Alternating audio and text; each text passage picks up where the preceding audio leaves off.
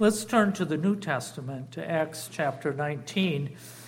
We will be reading verses 1 through 20. 1 through 20. And we are going to be talking about Paul's time in Ephesus today. The last time we talked about what Paul did in the city of Corinth. And so we are starting at the beginning of Paul's third missionary journey.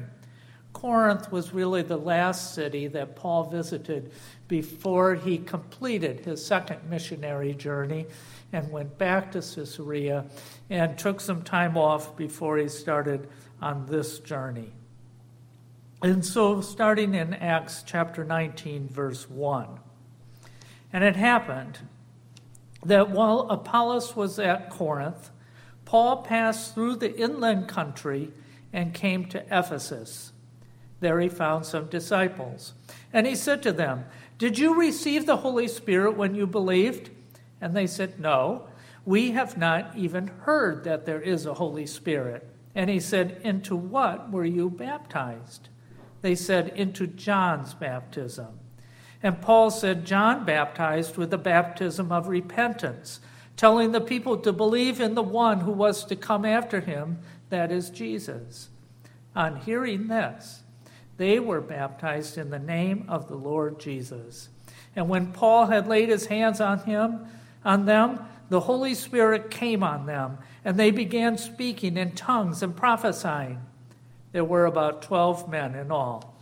And he entered the synagogue and for three months spoke boldly, reasoning and persuading them about the kingdom of God.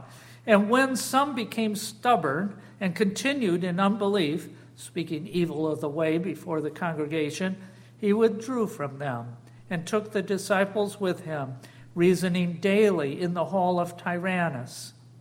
This continued for two years, so that all the residents of Asia heard the word of the Lord, both Jews and Greeks. And God was doing extraordinary miracles by the hands of Paul, so that even handkerchiefs or aprons that had touched his skin were carried away to the sick, and their diseases left them, and the evil spirits came out of them. Then some of the itinerant Jewish exorcists undertook to invoke the name of the Lord Jesus over those who had evil spirits, saying, I adjure you by the name, by the Jesus whom Paul proclaims. Seven sons of a Jewish high priest named Sceva were doing this. But the evil spirit answered them Jesus I know, and Paul I recognize, but who are you? And the man in whom was the evil spirit leaped on them, mastered all of them, and overpowered them, so that they fled out of that house naked and wounded. And this became known to all the residents of Ephesus, both Jews and Greeks and fear fell upon them all. And the name of the Lord Jesus was extolled. Also, many of those who were now believers came, confessing and divulging their practices. And a number of those who had practiced magic arts brought their books together and burned them in the sight of all. And they counted the value of them and found it came to 50,000 pieces of silver. So the word of the Lord continued to increase and prevail mightily. In Acts 18, Luke tells us that after Paul had left Corinth, he traveled to Ephesus along with Priscilla and Aquila. But he hadn't stayed very long in Ephesus due to a, a vow that he had taken. And so the Jews in Ephesus would have liked him to remain longer. And we read in in Acts 18:21 he said, "I will return to you if God wills." And so now Paul has returned. In the meantime, in Ephesus, we read that a Jew from Alexandria, Apollos, has come and he taught about Jesus. However, he seemed to be lacking in knowledge. And so Priscilla and Aquila took him in and explained the way more carefully to him. But just before Paul came to Ephesus, Apollos said, I need to go and talk to other people, so he left. And keeping this in mind, when Paul came to Ephesus, what was Ephesus like? Ephesus was a very important city in the Roman Empire. It was the capital of that part of Asia Minor. It had a huge temple. And you remember the Parthenon? You've seen pictures of the Parthenon? This temple was four times larger than the Parthenon, 60 feet high. It had 127 columns. And inside this temple was, was Artemis, a god. And she was the god of wild animals. She was like a hunting god. Sometimes you see her with a bow and arrow. She was a god of vegetation, plants, and she was a virgin. Quite a contrast from the god that was in Corinth, who was Aphrodite, who was really just a sex god, so to speak. And so, this impressive place, an impressive temple, had a statue inside of Artemis. And this huge statue could be seen from a long distance away. It was so big, and the temple had to be built around this statue. And the people there in Ephesus said that that statue had fallen from the sky maybe 400 years prior to when Paul visited, and that they had built the temple around the statue. So here's where Paul came, and Paul was there for almost three years. And we read that his ministry there was successful. But we might not say it was Paul's ministry, it was God's ministry. We read in verse 20 that the Lord, the word of the Lord continued to increase and prevail mightily. So, why did the church grow in Ephesus? What was happening in Ephesus? Well, Luke tells us, and we just read a portion of this passage about some of the things that happened in Ephesus. And today, as we have time, we'll talk about three things that happened in Ephesus. First of all, men were baptized by the Holy Spirit. Secondly, Paul was able to teach and preach on a daily basis. And then, thirdly, there were miracles as opposed to magic. And so when we think about being baptized in the Holy Spirit, we read that Paul found some disciples in Ephesus. And usually, when you talk about disciples, you mean these are people who were true Christians. They were disciples of our Lord Jesus Christ. And they seem like disciples. And Luke describes them and names them as disciples. And they talked about repentance, and they talked that they had been baptized. And as Paul interacted with these, these disciples, Paul must have thought something doesn't seem right. And the Bible sometimes gives us a dialogue. And here we have a dialogue. Paul says, Okay, I need to figure this thing out. He says, Did you receive the Holy Spirit when you believed? And those disciples answered, No. We have not heard that there is a Holy Spirit. And they had heard of the Holy Spirit because if you read Genesis 1 1, it talks about the Spirit. But they had not heard about the Holy Spirit being associated with becoming a believer. And Paul says, Into what then were you baptized? And they said, Into John's baptism. Now Paul understood. And Paul says, okay, John baptized with a baptism of repentance. You repented of your sins. But there's something more that you need to know. And you know about Jesus, but did you know that Jesus paid for your sins? And he explained thoroughly the gospel to these disciples. And it seems like the disciples immediately understood what Paul was talking about, so Paul baptized them. And when they were baptized, they received the Holy Spirit in a powerful way. They received special gifts. They were able to prophesy. They were able to speak in tongues. And so when we consider being baptized, we consider that we also, when we are converted, that we receive the Holy Spirit. Even Peter said in Acts, when he was talking to the people in Pentecost, he said, Repent and be baptized, every one of you, in the name of the Jesus Christ for forgiveness of your sins, and you will receive the gift of the Holy Spirit from Acts 2:38. And so we would say that when someone believes that Jesus is their Lord, that Jesus is their Savior, then they would receive the Holy Spirit. Now, if someone had believed that Jesus was Lord and Savior and had not received the Holy Spirit, that would have been an extraordinary anomaly. That was something different than usually happened. Now, this particular passage that we just read about how these men were baptized has created room for error.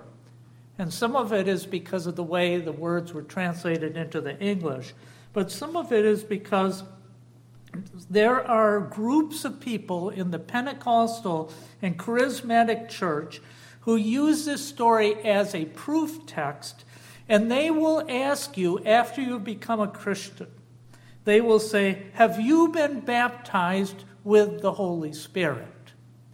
And so, what they do is they consider a two step process. The Holy Spirit works in you, and you become saved, and you get faith, and you're converted, and you're regenerated. And then you want to have a special baptism by the Holy Spirit so that you can receive some gifts of the Spirit. And so they believe in two. Now, you might be thinking, I was thinking, this sounds different than what I usually believe. And I've been in churches where they have asked that question, not during a church service, but I happened to be in the church and see little cards in the pew that said, Have you been baptized in the Holy Spirit? And if you haven't, here are the seven steps that you need to take to become baptized in the Holy Spirit. That was totally alien to me.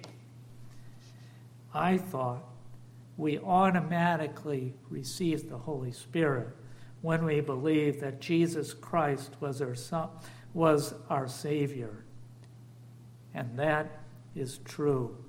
When Paul wrote the Ephesians, in Ephesians 1:13 he said when you heard the word of truth when you heard the gospel of your salvation and believed in him you were sealed with the holy spirit. Paul also wrote the corinthians in corinthians 16 verse 8 um, no he also wrote wrote um, there's also other writings in romans where he says, For all who are led by the Spirit of God are sons of God. And so these 12 men who thought they were disciples were not really disciples. They were people that I would consider were almost disciples. They did not have enough information to be saved because they did not understand that the Lord Jesus Christ was the one who was going to save them from their sins, even though they had repented of their sins.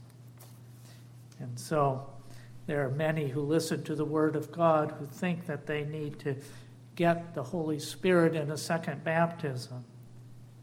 But I would ask you this question Are you led by the Holy Spirit? Are you walking in with the Holy Spirit? Are you under the government of the Holy Spirit? And if you are a Christian, the Holy Spirit has been active in you even before you became a Christian. The Holy Spirit was working in your life to show you that you were a sinner and to show you what the consequences of sin was going to be. And the Holy Spirit guided you to hear the gospel. And people hear the gospel in many different ways. There are people who've been sitting in church for years, and all of a sudden they hear the gospel in a fresh way. And they understand and they repent and confess their sins and they embrace the Lord Jesus Christ as their Savior. And other people all of a sudden are struck with the fact that they are a sinner and they pick up the Bible and begin to read. And other people get a fragment, a pamphlet, a tract, and read that. And it makes sense to them, and they become converted. All of those things have been guided by the Holy Spirit. And the God, Holy Spirit gave you that desire to repent. The Holy Spirit was involved in producing faith in the Lord Jesus Christ. And the Holy Spirit indwells in you at your point of conversion.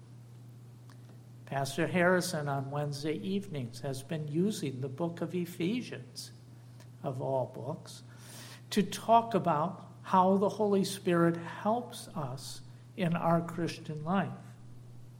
And so these men were given extraordinary gifts of the Holy Spirit in order to introduce the gospel to the people in Ephesus. God worked powerfully in Ephesus, and He used every means to bring many to learn about the Lord Jesus Christ and to repent of their sin and to be saved.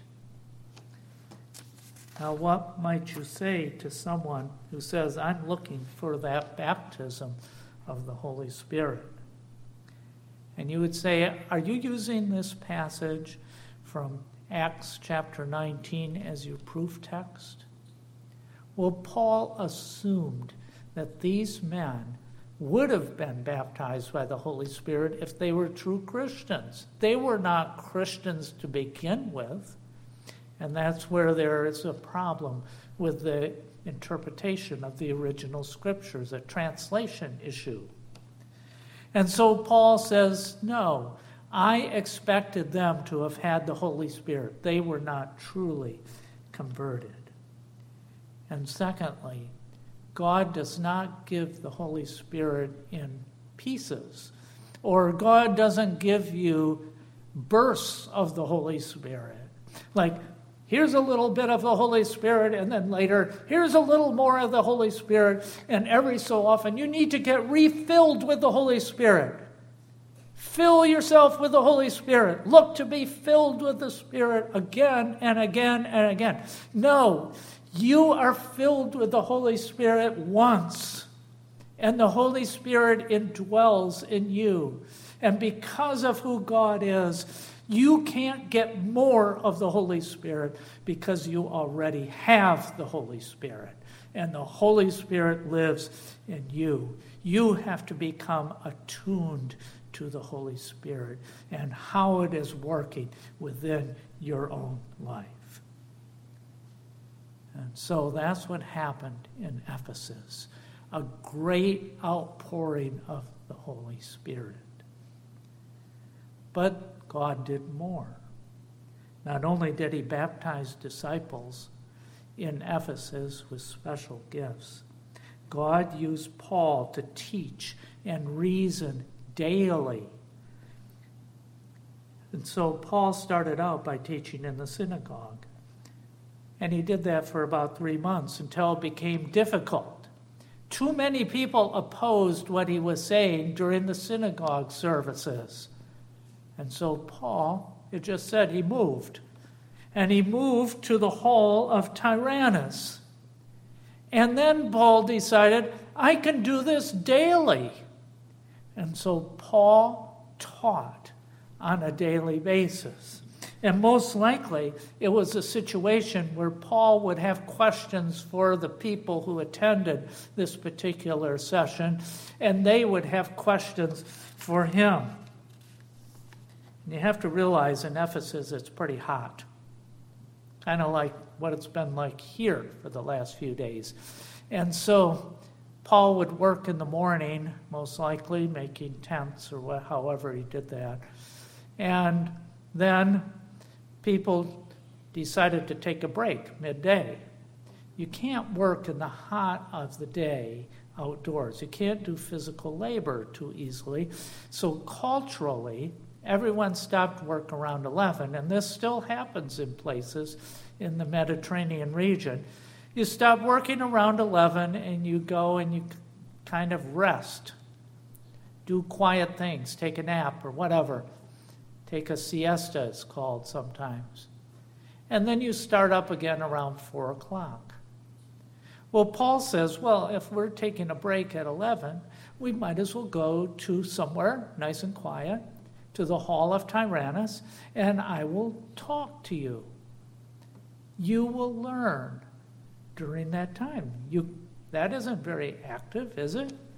And so Paul did this on a daily basis, we read. And what was the result of Paul's labors? We read, the gospel spread far and near. All the residents of Asia heard the word of the Lord, both Jews and Greeks. I think Paul became a celebrity. And when anyone came to town, one of the things while you were in town is that you went to the hall of Tyrannus to hear Paul speaking because Paul was a very interesting speaker. And if you lived in Ephesus and you didn't have anything to do and you had an interest in Christianity, well, what did you do during your midday break? You went to hear Paul. And because Paul was speaking, Paul was talking, you would learn something if you went there and listened to Paul. And when a person is saved, it isn't just a one time event. That person wants to keep going back to the well. He wants to keep reading the Bible. She wants to keep listening to sermons. Christians want to immerse themselves in the Word of God. And so for us, it is a lesson. We don't have Paul in town. We don't have that midday siesta, a long period of time that we can go and listen to the Word of God. But God has given us so many things. We have books. We have Christian radio. We can hear sermons on Sunday. We can go to Bible studies. We can listen to Christian music. There are so many things the Christian is able to hear the Word of God on a daily basis. And my question to you is do you read the Word of God on a daily basis? Are you interested in hearing the Word of God expounded? And then look for ways that you can do these kinds of things. We have no excuse. We live in a society where it is very easy to hear the word of God. And so the church in Ephesus was fast growing, very fast growing. In fact, Paul at one time said, uh, when he was writing the Corinthians about his travel plans, he says, Well, I will stay in Ephesus until Pentecost, for a wide door for effective work has been opened to me. It was known that Ephesus was becoming a changed community. And so, thirdly, how did God impact this church in Ephesus? And it is that God validated Paul's teachings with miracles. And let me start this way do you like magic shows? Do you like watching magic shows or going to a magic show? I know I do. And if you go to a magic show, you know that everything that you see on stage, there's a reason for why it looks like that. There's a trick, right? Every trick has a logical reason for it. Nobody can float on stage by themselves. There has to be something holding them up. I just don't know what it is. It looks like they're floating. That's magic, right? And we don't believe really in magic like this. How about this? Let's say that I was home and I got a high fever. And I notice that my neighbor is outside working, and it's a hot day, kind of like today. He's sweating profusely and he's just mopping his head.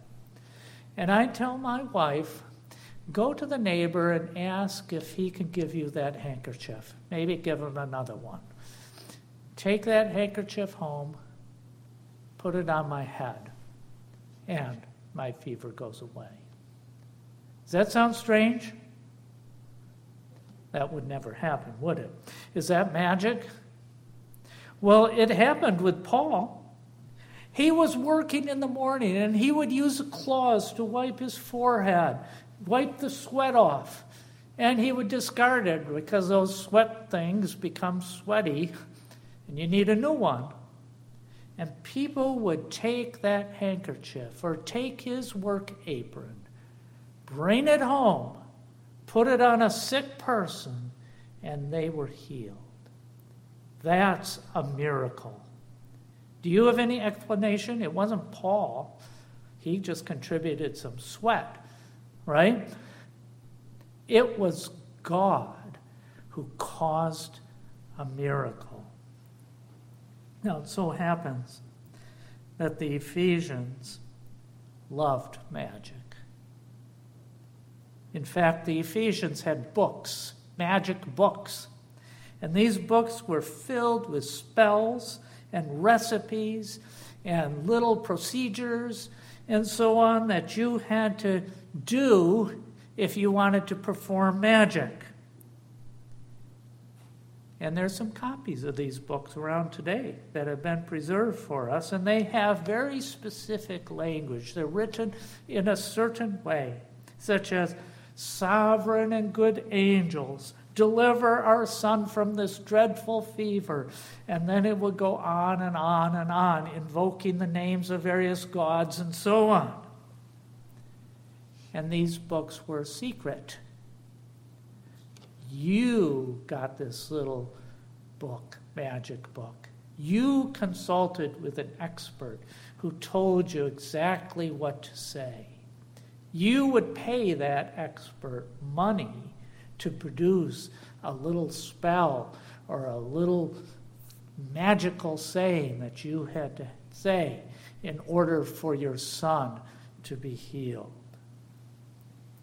And then Luke tells us about some people who use the name of Jesus in one of these spells.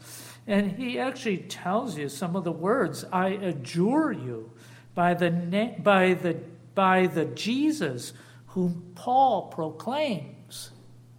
So they had put Jesus at the same level as Artemis and all the other Greek gods, where you would adjure these Greek gods to heal somebody or to cause your business trip to go well or whatever it was that you were trying to accomplish. And we read that this was a common, common practice in Ephesus. And so, what was the result in this particular incident? And I think Luke put this here almost humorously because there are seven sons and they were they did this and they got beaten up and wounded and thrown out on the street immodestly. So, what was the result? Well, I think those seven sons left town pretty quickly. Or maybe they went to see Paul to see what the right way to use the word Jesus was. I like to think the latter, but I doubt it. But the result that we read is that the name of the Lord Jesus became known and held in respect. Jesus' name was no longer used in these magical spells that people were trying to put on other people to help them get healed or to help them in their business or whatever rituals that they were doing. And the name of Jesus caused fear and respect. The people realized that Jesus was different than their Greek gods. Jesus was different than all these little magical things that they wanted to do. And fourthly, new believers, brand new Ephesus Christians, confessed that they use magic. They realized that they could not practice magic and be a Christian at the same time. And so we read in the scriptures, they confessed, Oh, I do that all the time. I have a whole book over here that I consult from time to time, whatever we need to do. Perhaps they went and talked to Paul in the hall of Tyrannus and said, Paul, what do you think about using Jesus' name in my little magical practice? And Paul might have turned them to Deuteronomy. And he might have said, said to them, There shall not be found among you anyone who practices divination or tells fortunes or interprets omens or is a sorcerer or is a charmer or a medium. All these things are abominations to the Lord. Oh, the Ephesians realized this is bad. This is evil. And so they confess their sin they showed the genuineness of their repentance by holding a public burning of the scrolls of magic rituals and recipes. They didn't even try to sell them and make some money and donate it to the church. They burned them. And, and the Bible mentions that it was worth a tremendous amount of money. They had paid a lot of money for this magic stuff. Are you like those Ephesian believers? Is there something in your life that you need to totally separate yourself from? You might not own a book of spells. I don't. You might not. But what is it you own? What kind of books do you have in your house? There might be some books in your house that are better to be trashed than sold. Better to be burned than given away. You might have some music in your house that should be given away or burned. And I one time went somewhere and they had a record smashing event. A bunch of people from my high school determined that they the records that they owned were not good. The words were not good. And so they were converted. And they took those records, and we had a record smashing event, which was quite interesting and exciting. Do you have something that needs to be smashed and destroyed or burned? Well, go ahead and do that. Get rid of it. And so we can be like the Ephesians. We can confess and repent of our sins. And we can see, feel the Holy Spirit working in our lives and making us more and more conformed to the Word of God. And as we find particular sins or practices that we have, we can take those things and we can smash them, we can burn them, we can destroy them. Those Ephesians resolved never to use magic again. And they said, We're going to make sure we never make magic again. And they didn't stick those books in the back corner in a back closet. They burn them. They would never be able to consult those books again. And they resolved to keep themselves as far away from the use of magic as possible. And so, if they met somebody in the street who said, Well, I need a magic book in order to help my son who is sick, they would say, You have no need for that. We have a better way. We pray to God We go to the Lord Jesus Christ with our petitions. I don't need to recite a formulaic magic spell. And so the Ephesians had a wonderful way of witnessing to each other. Are you able to tell other people that they don't need to do certain things, but you have been wonderfully converted, and that you don't need to rely on the ways of the world and all of these other things? You don't like to read trashy books, you don't listen to certain types of music because of what God has done in you. And you can explain because those things are profane. They are evil. They are against what the Word of God has told me. God showed his power in Ephesus. He showed his power in giving the Holy Spirit in an extraordinary way, the pouring out of the Spirit. God provided the Ephesians with a way to learn the Word of God by giving Paul a place to meet and teach on a daily basis. And God used miracles that were clearly, clearly God's work, not Paul's work. Paul just provided the sweat, but clearly God's work. So much so that these Ephesians' lives were radically changed. God bless this church. When Paul wrote the Ephesians, he said in Ephesians 1:15, "I have heard of your faith in the Lord Jesus and your love toward all the saints." Their faith was becoming known throughout that world.